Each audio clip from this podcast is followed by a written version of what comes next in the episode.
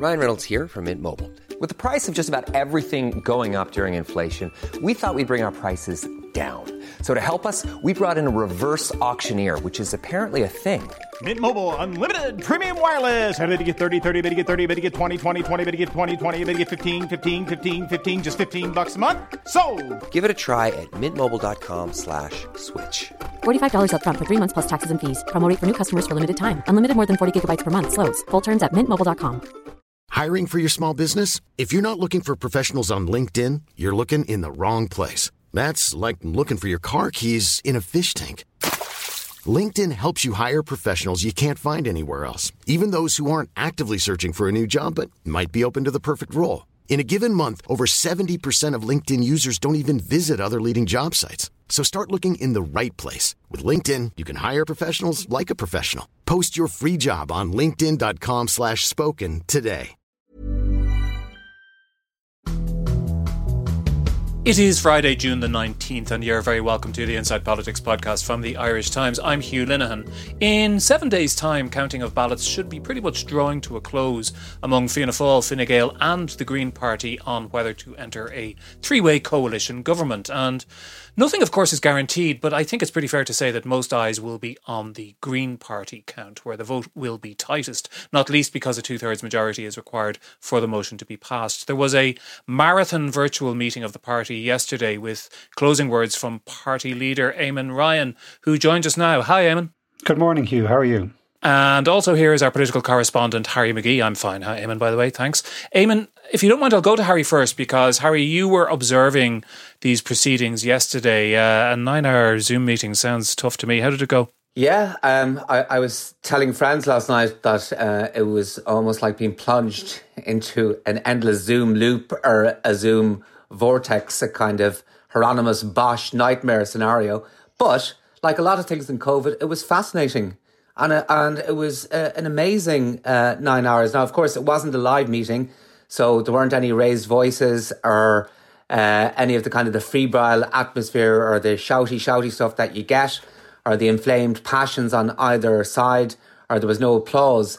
But having said that, most of the public representatives spoke. Over 70 members spoke on either side. Some laid out their stalls matter-of-factly. Some were more passionate in the way they expressed themselves. But it was a fascinating exercise of democracy in action.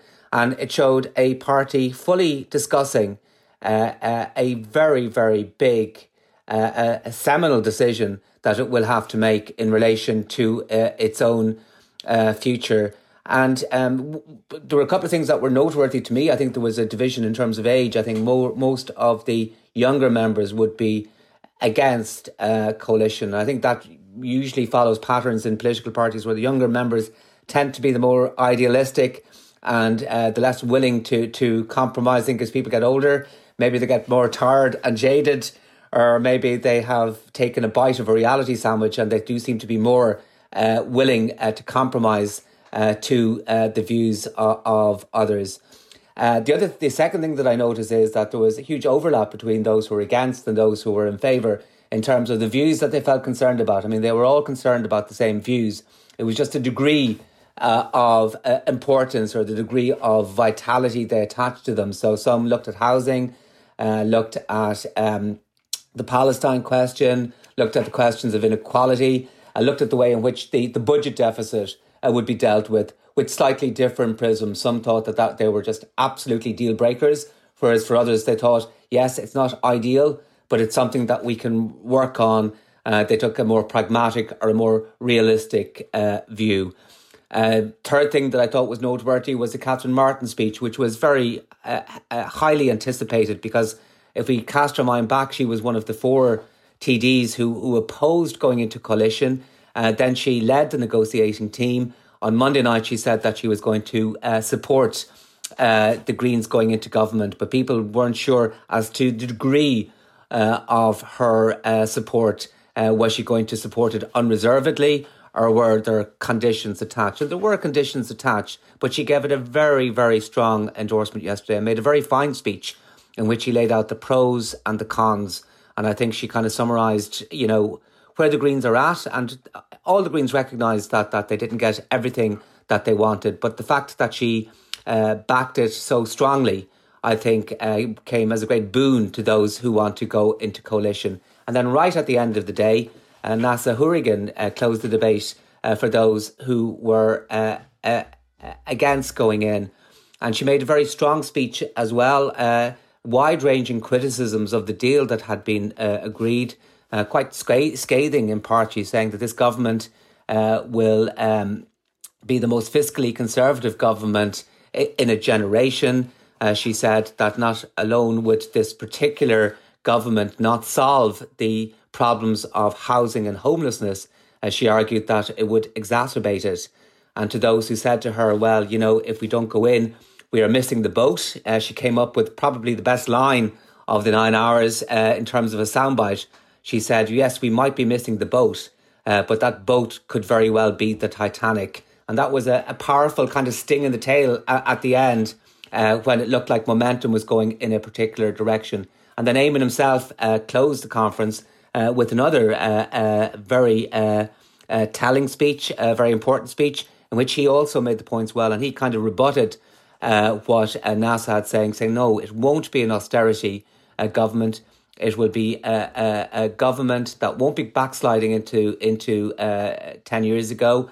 It will be an expansionist government. We're going to borrow, and it will be the government that forwards the new Green Deal in terms of economics. So that was the thrust of the meeting. The other things that I think that were interesting from the point of view of the number crunchers, people looking at as to how the vote will go next week, is that two-thirds of the members who actually spoke in favour of going into government, which shows that momentum is kind of swinging towards a yes vote. And there was some concern about the northern members of the party who might be more instinctively against coalition because they have a slightly different perspective on things than the southern counterparts. But actually only a quarter of the membership of the North registered, which shows that maybe there won't be as big an influence as had been thought. That said, two-thirds is a very high bar, and it would be difficult for any party. So you can't really say with any confidence that they're going to go in. But it does seem that, you know, that they're inching in that direction at this moment in time. Eamon, it's great to have you on today. I want to touch on a couple of those issues of policy and strategy and principle, which Harry mentioned were discussed yesterday. But first, you know, the first rule of politics is knowing how to count. I presume you're looking at all this. Two-thirds is a high barrier. Does the proportion of speakers yesterday reflect what you think is the overall mood in the party? If so, that would make it a pretty tight vote next week, wouldn't it? I think it is very tight, and I think that does probably reflect... views. It's very hard to know. Would people who are willing to speak be more kind of inclined one way or the other? You can't really know. But I think all of us are engaged now in a very active campaign over the next number of days when the ballots go out and people have that vote. We've not just the meeting we had yesterday, that 9-hour meeting, but we're having meetings ongoing all over the country. And actually, what Ari says is true. It's funny how it's working out in a way which is very participative. I mean, the meeting yesterday, I think, was a real success. Our team did an amazing technological job and kind of having about 5,000 people linking in at various stages, never going below 1,000 viewers at any time. And as Harry said, a very kind of robust and respectful debate backwards and forwards. And that's been the same for months now. We've been engaging webinars and Zoom meetings with our members and our councillors around the country. So nothing is certain. I'll be honest. I think it's very close. It's too hard to call yet. I'm hoping there will be a yes, because I think... Well, I think for the reasons I set out yesterday, I think it is the right thing to do, but it's by no means certain yet.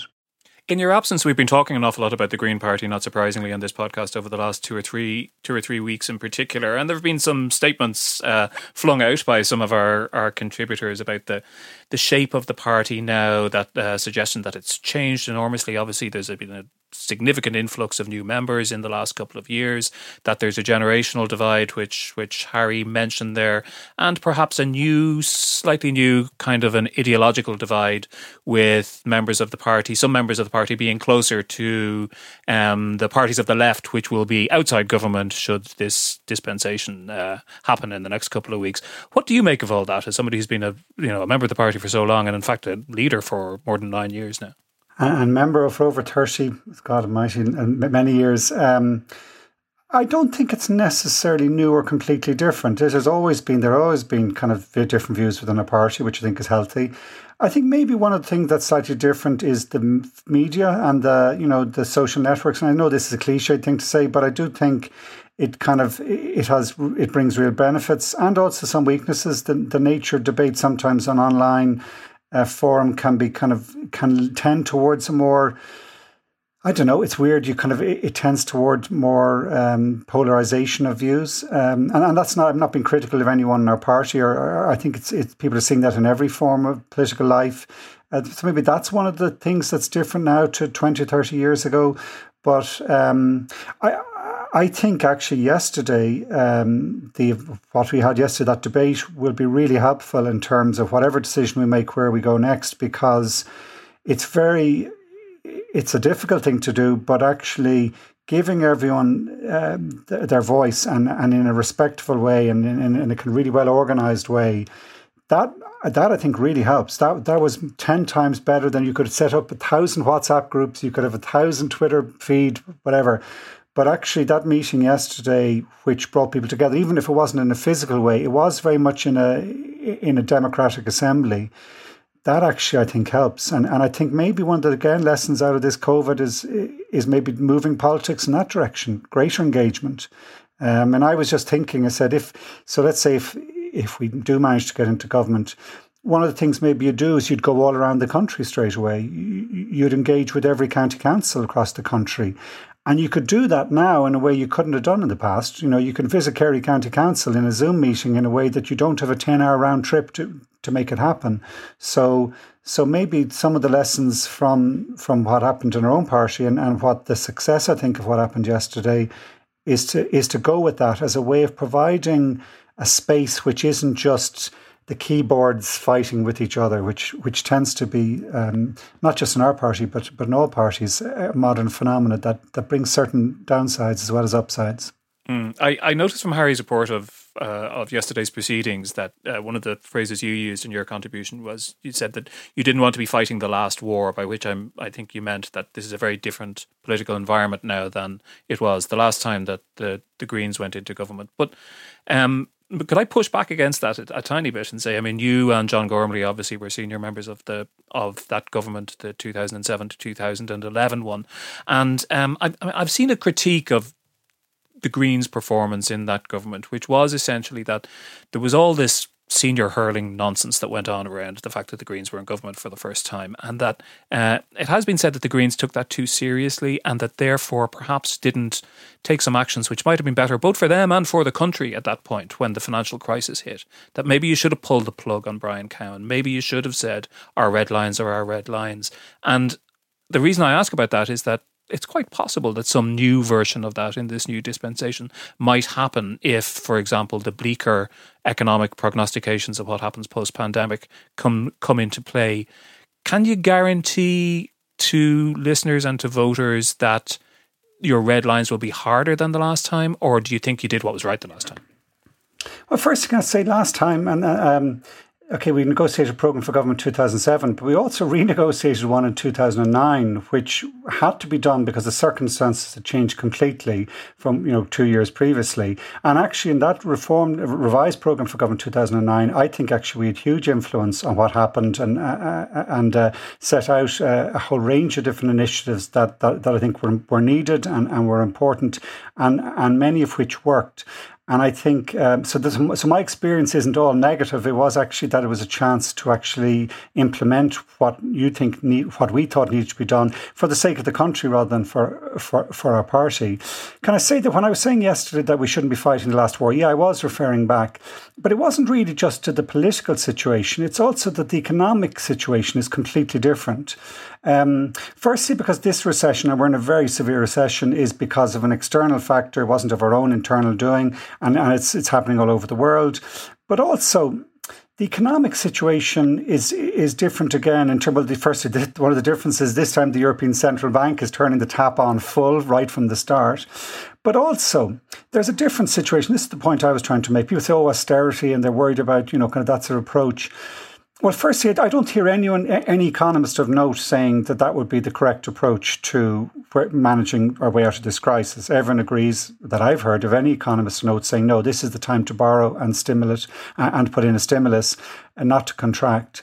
But secondly, and this is a very broad point, but the old neoliberal order, the markets knows best thinking, which was there as the stated kind of position across the world from the late 70s, early 80s, right through to 2008. I would argue that's no longer credible. I don't think anyone believes that actually is the way forward in terms of economics.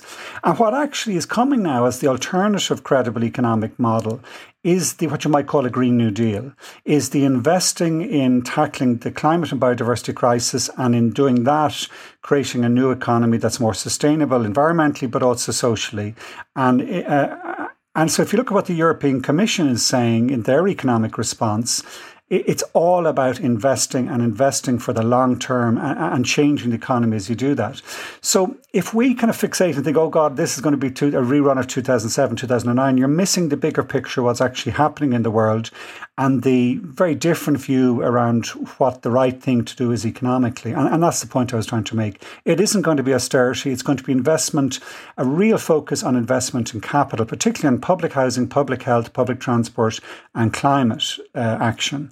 And that's not just me saying that. That's the European Union saying that, and most people I talk to in politics in other parties acknowledging that. So it's not going to be easy, and nothing is certain in terms of how severe or how difficult the economic recovery is going to be. But the strategy is the right one, and I think it's a green one. But isn't it a problem then? And it's fine, of course, to have differences of opinion within one party, and that's what makes a party work. But if your finance spokesperson, Neasa Hourigan, completely disagrees with that. She used the austerity word again and again in terms of what she sees coming down the line. She doesn't see this brave new world of a new kind of economics or a new kind of politics happening, as far as we can see. And that's why, debate is very healthy. I think it's really useful having someone like Neasa who's actually questioning that in terms of, and I think to a certain extent it got into slight war of words where Fine Gael, we're pushing the kind of deficit reduction as the key issue. And I don't think it is. What I'm going to do is just quote from the Programme for Government itself, not like it's Bible or anything like that, but just, but it's on page 23, it says, we will eliminate borrowing for current spending in the first instance, while still borrowing for capital spending in areas like housing, healthcare, infrastructure, transport, education, and climate action. So that's the plan, and that's the medium-term plan. The immediate plan is in July we will introduce a stimulus, an emergency fund to try and help people get back to work. And in October there'll be a national plan which sets out how you do that sort of capital spending and how you. So that's the actual written down. This is the plan, and if there is any balancing of budgets to be done, it'll only be done in the context of growth returning and employment returning and things lifting. So it's not like we're going to cut our way out of this. Even in 3 or 4 years' time, if the economic situation hasn't turned around, it's not like you're going to reverse engines and do things in a different way. What we would have to continue to do is to invest in capital infrastructure to get the economy lifted and working again. And now, listen, that language and those views were hard fought in the negotiations. I thought it was very helpful and good having Neasa there saying, no, don't go down the austerity route, don't go down the cutting route. And I think the end agreement, from my perspective, I'm going in with the view that it's 2 or 3 years borrowing and stimulus, review where we are, but come what may, we're going to continue the capital investment because that's what needs to be done. Harry, do you think, I've noticed Diarmaid Ferriter writing about this, that the nature of Irish politics now, the fact that there are more political parties in the mix, which therefore has an impact on the shape of governments which will be formed.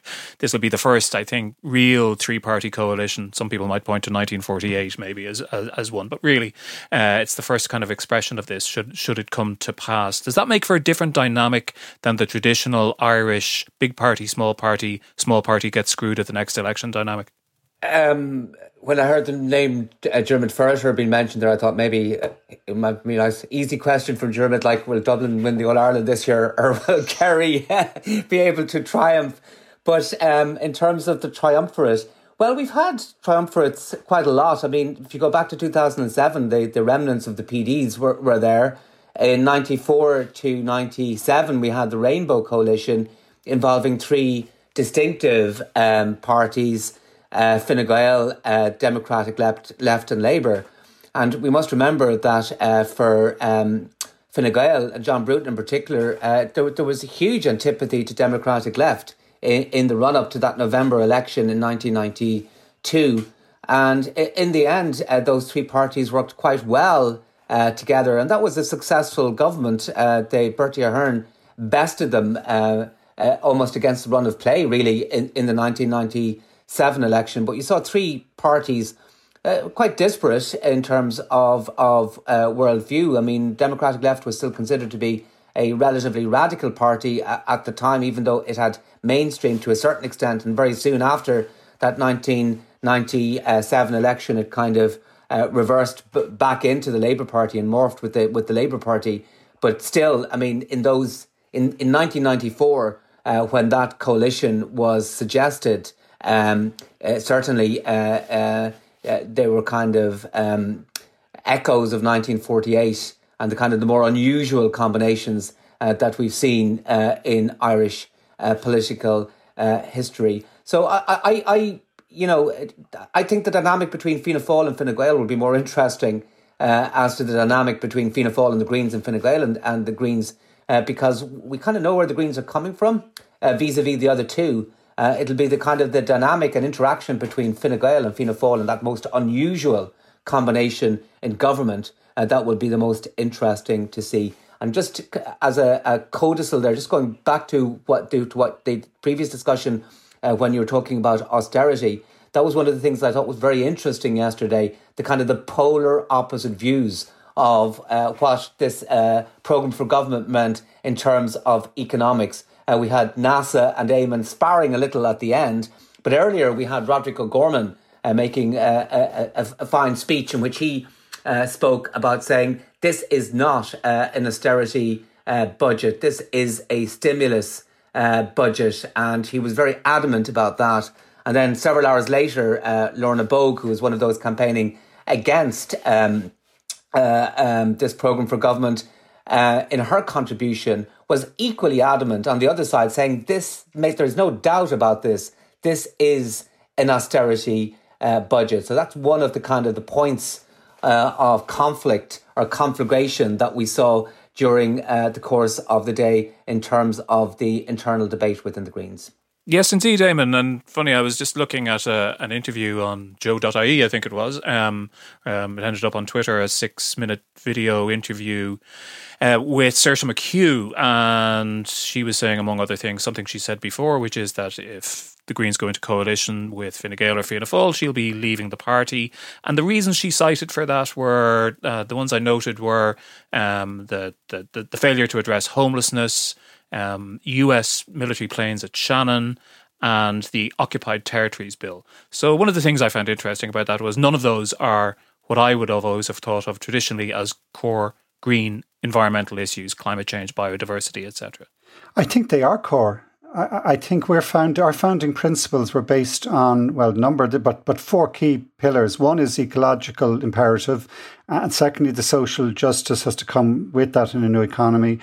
But the third one is non-violence in everything, in the nature of politics, but also in international affairs. So what happens with our peacekeeping forces, what happens in Shannon Airport, what happens in Palestine, what happens in EU migration policy and so on, is actually core to what our party has always been about. And what I was saying, I suppose, in that yesterday as well, if I can maybe just reiterate the point, is that in a number of areas now we have a chance to influence those policy areas. One of the first things this government is going to have to do is set up a unit in the Department of Taoiseach, which is looking at how we operate a shared island in this country in a post-Brexit world, which is going to pull it apart. We need to actually think of the further development of the peace process in that way, in working out how we do. And it's about a shared island. The language is important. It's not kind of pushing one particular agenda. And I was saying in that, I hope that there'll be a green voice in the room in that unit and in those meetings, because we are an all-island party. We come with a very non-sectarian kind of peace-first approach to our politics, as other parties do. But I think we'd bring a particular perspective. And secondly, and what's at play here in terms of where we sit, we five other governments, Green parties in government at the moment in Europe, and often in very difficult coalition arrangements, actually. But having a seat in the European Council meetings is critical. In issues like climate policy, our migration policy, our digital policy, it's that ability to be part of a European green team which steers Europe, and by steering Europe, hopefully the world in a certain direction. That's a hugely important development. And even thirdly, in terms of the UN and peacekeeping, I mean, having that seat in the UN Security Council now, that's a really opportune moment, and to have a government which is a green element in it, I think may help how we use that. And lastly, on Palestine, because it is important, it's important for people of all different parties, but ours as well. And actually, one of the last changes made to the document over the last few days, and when we're negotiating, one of the last issues had to be resolved was around the Palestinian issue.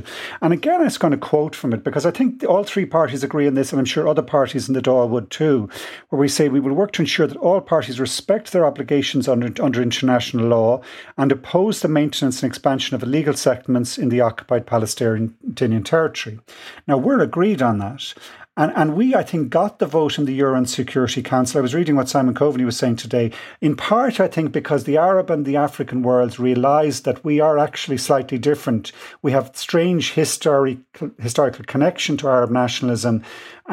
And for whatever combination of different reasons, we tend to speak with a different voice on these issues than some other European countries. And that is important. That's not a small thing. And it's something I think we will have to pertain, particularly because in the coming months, we could see further annexation of areas in the West Bank. And it'll be up to the Irish government within a European context to try and respond to that. So these things are important.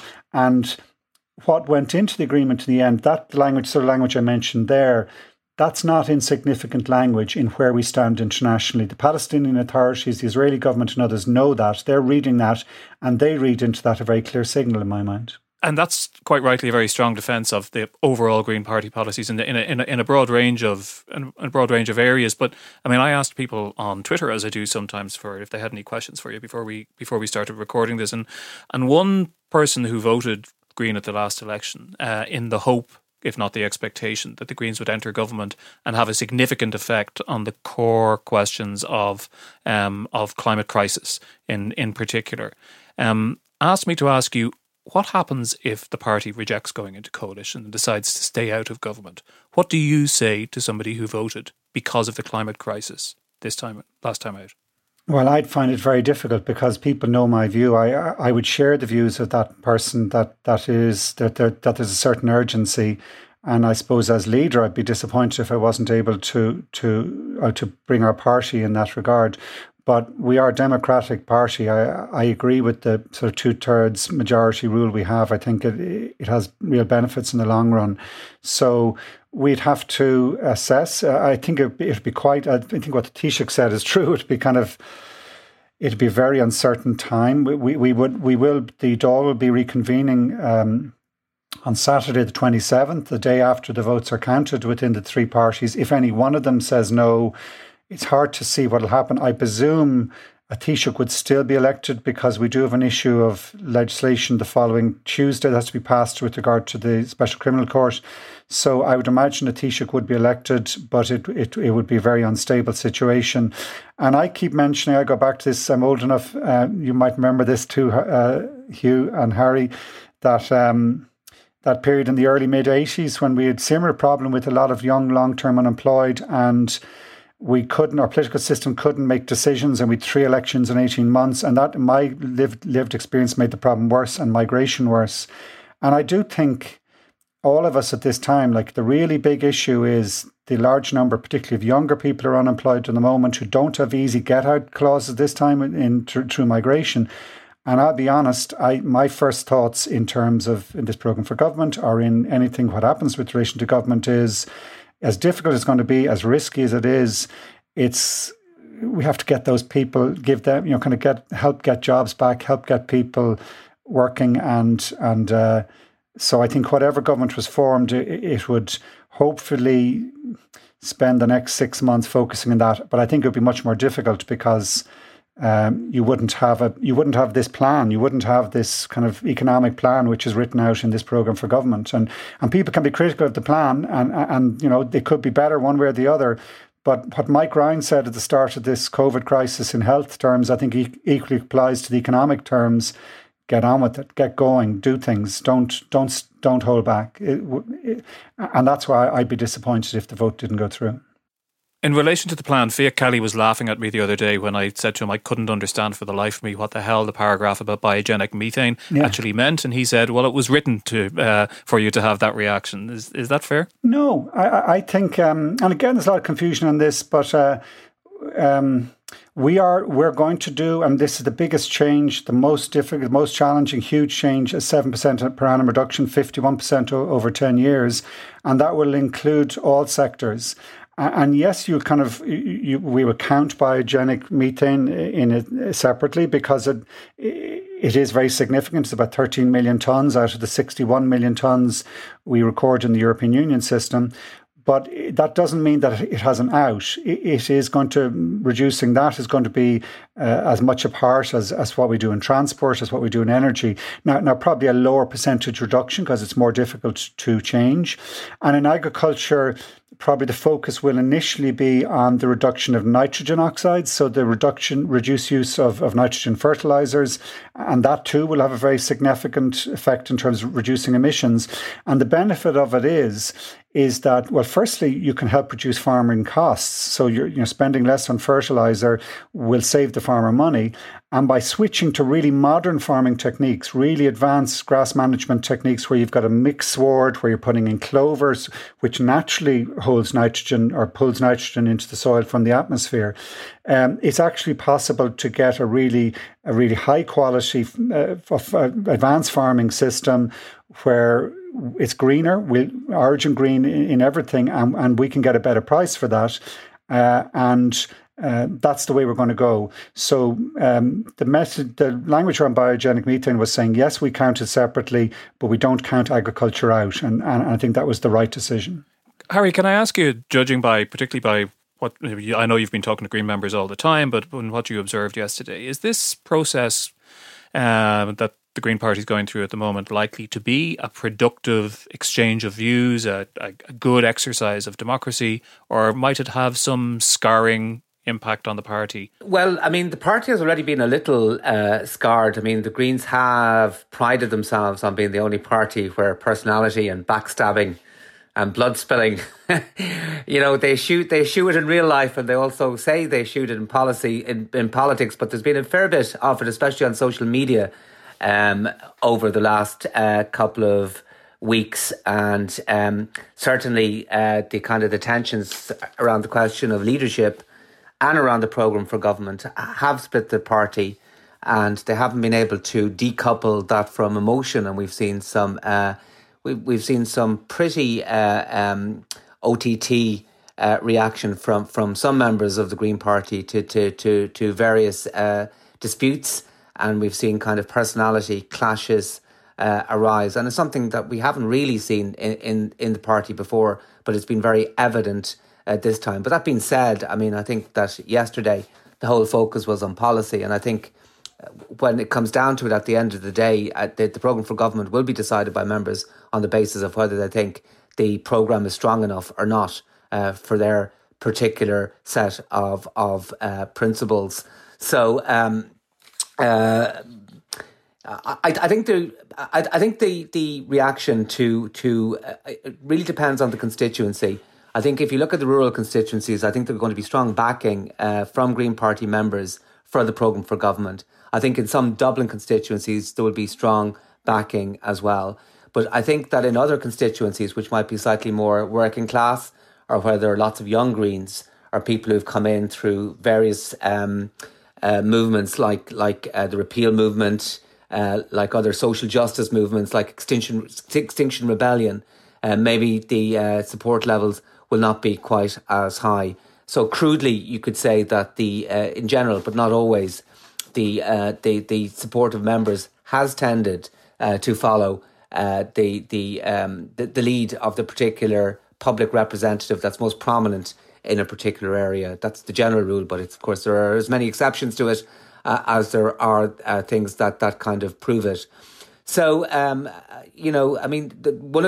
yes, there are more people, I'd say, favourite. So there will be a majority who will support it within the Green Party. But those who are opposed are very opposed. And they for example, housing and homelessness is a big issue for a lot of Green members.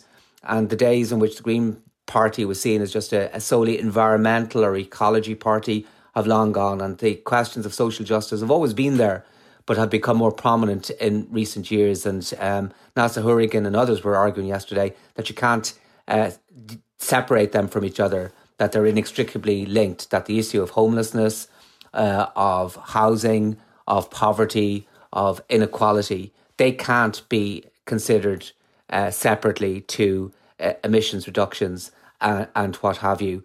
And for some of those people, just the programme for government hasn't provided them with enough to get them over the line.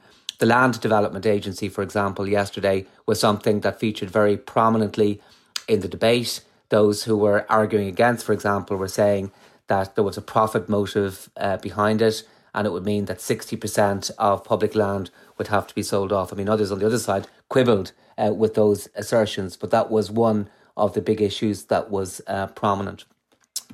So, I mean, the convention was important yesterday, but it's not the be-all and the end-all. And I think that each of the public representatives and all members of the Green Party will be very busy over the next week on Zoom conferences, on phone calls, and in personal contacts as far as they can go in terms of trying to convince other members of the Green Party to vote for or against. And I think it's something that will go right to the wire. And it's going to be a bit of a cliffhanger on Friday, because we're going to have all three parties announce the results of their particular elections. It's a lower bar for Fianna Fáil. It needs 50%. But Fianna Fáil, it's not going to. They're not going to all reunite behind the party going into government. I think there'll be a significant minority within the party who will vote against, but I think they'll get their 50%. Fine Gael, it's an easier job for Fine Gael because they have a different system of election. It's a kind of a voting college, and the parliamentarians, TDs and senators, hold 50% of the vote. So that's essentially a foregone conclusion Fine Gael are going to support. But having said that, I was talking to some members around the country last night, and one person in a Dublin constituency said that there was a lot of sentiment being expressed by members against going into coalition with Fianna Fáil and with the Greens. But maybe they're able to do that because they know that they don't have to kind of back it up with a vote, as it were, because the decision has already effectively been made, and maybe some of them are only venting. But there is a residual feeling within Fine Gael, among some, that it's not a good idea for them to go into coalition with Fianna Fáil and with the Greens. That may be so, but I have to say I'm putting Fine Gael in the bag. I owe so much of an attention span, and I think it would be a major shock if Fine Gael were to be voting against it. The process that they have here, of course, it's in the bag because, it's a special delegate convention, and it's a parliamentary party that holds sway, and the parliamentary party have already voted very, very heavily in favour of it. Yeah, so I think we can take that as a given. Eamon, I did want to ask you one other thing, and before I ask you, I should say that I'm not climbing on any high horse here. The Irish Times, I think, was fell foul of the Press Council for using the N-word fully spelled out at some point in the last 12 months, and I think contested that decision. There's these things have changed in the culture quite a lot, quite recently, and therefore people make mistakes. You acknowledge you made a mistake when you used that word in full in a speech, that actually quoting an Irish Times article, as it happens. Could I ask you two questions about that? One is, what was your thought process at the time? And secondly, what do you think of the people who said that it was quite unseemly for members of your own party to jump on you as enthusiastically as some of them seemed to do in the aftermath? I didn't. To be honest, I just liked a different sense of that, because I was annoyed with myself because I think it was a mistake. I think there's a good reason why that civil code is in there around that word and this whole area, because language has been used as a weapon and it needs to be put away and not able to be used. And that's why that code is there. And I think it's correct. So I think it was a mistake. I personally think it... if someone's criticising me for that, I'd say, okay, I'll accept the criticism.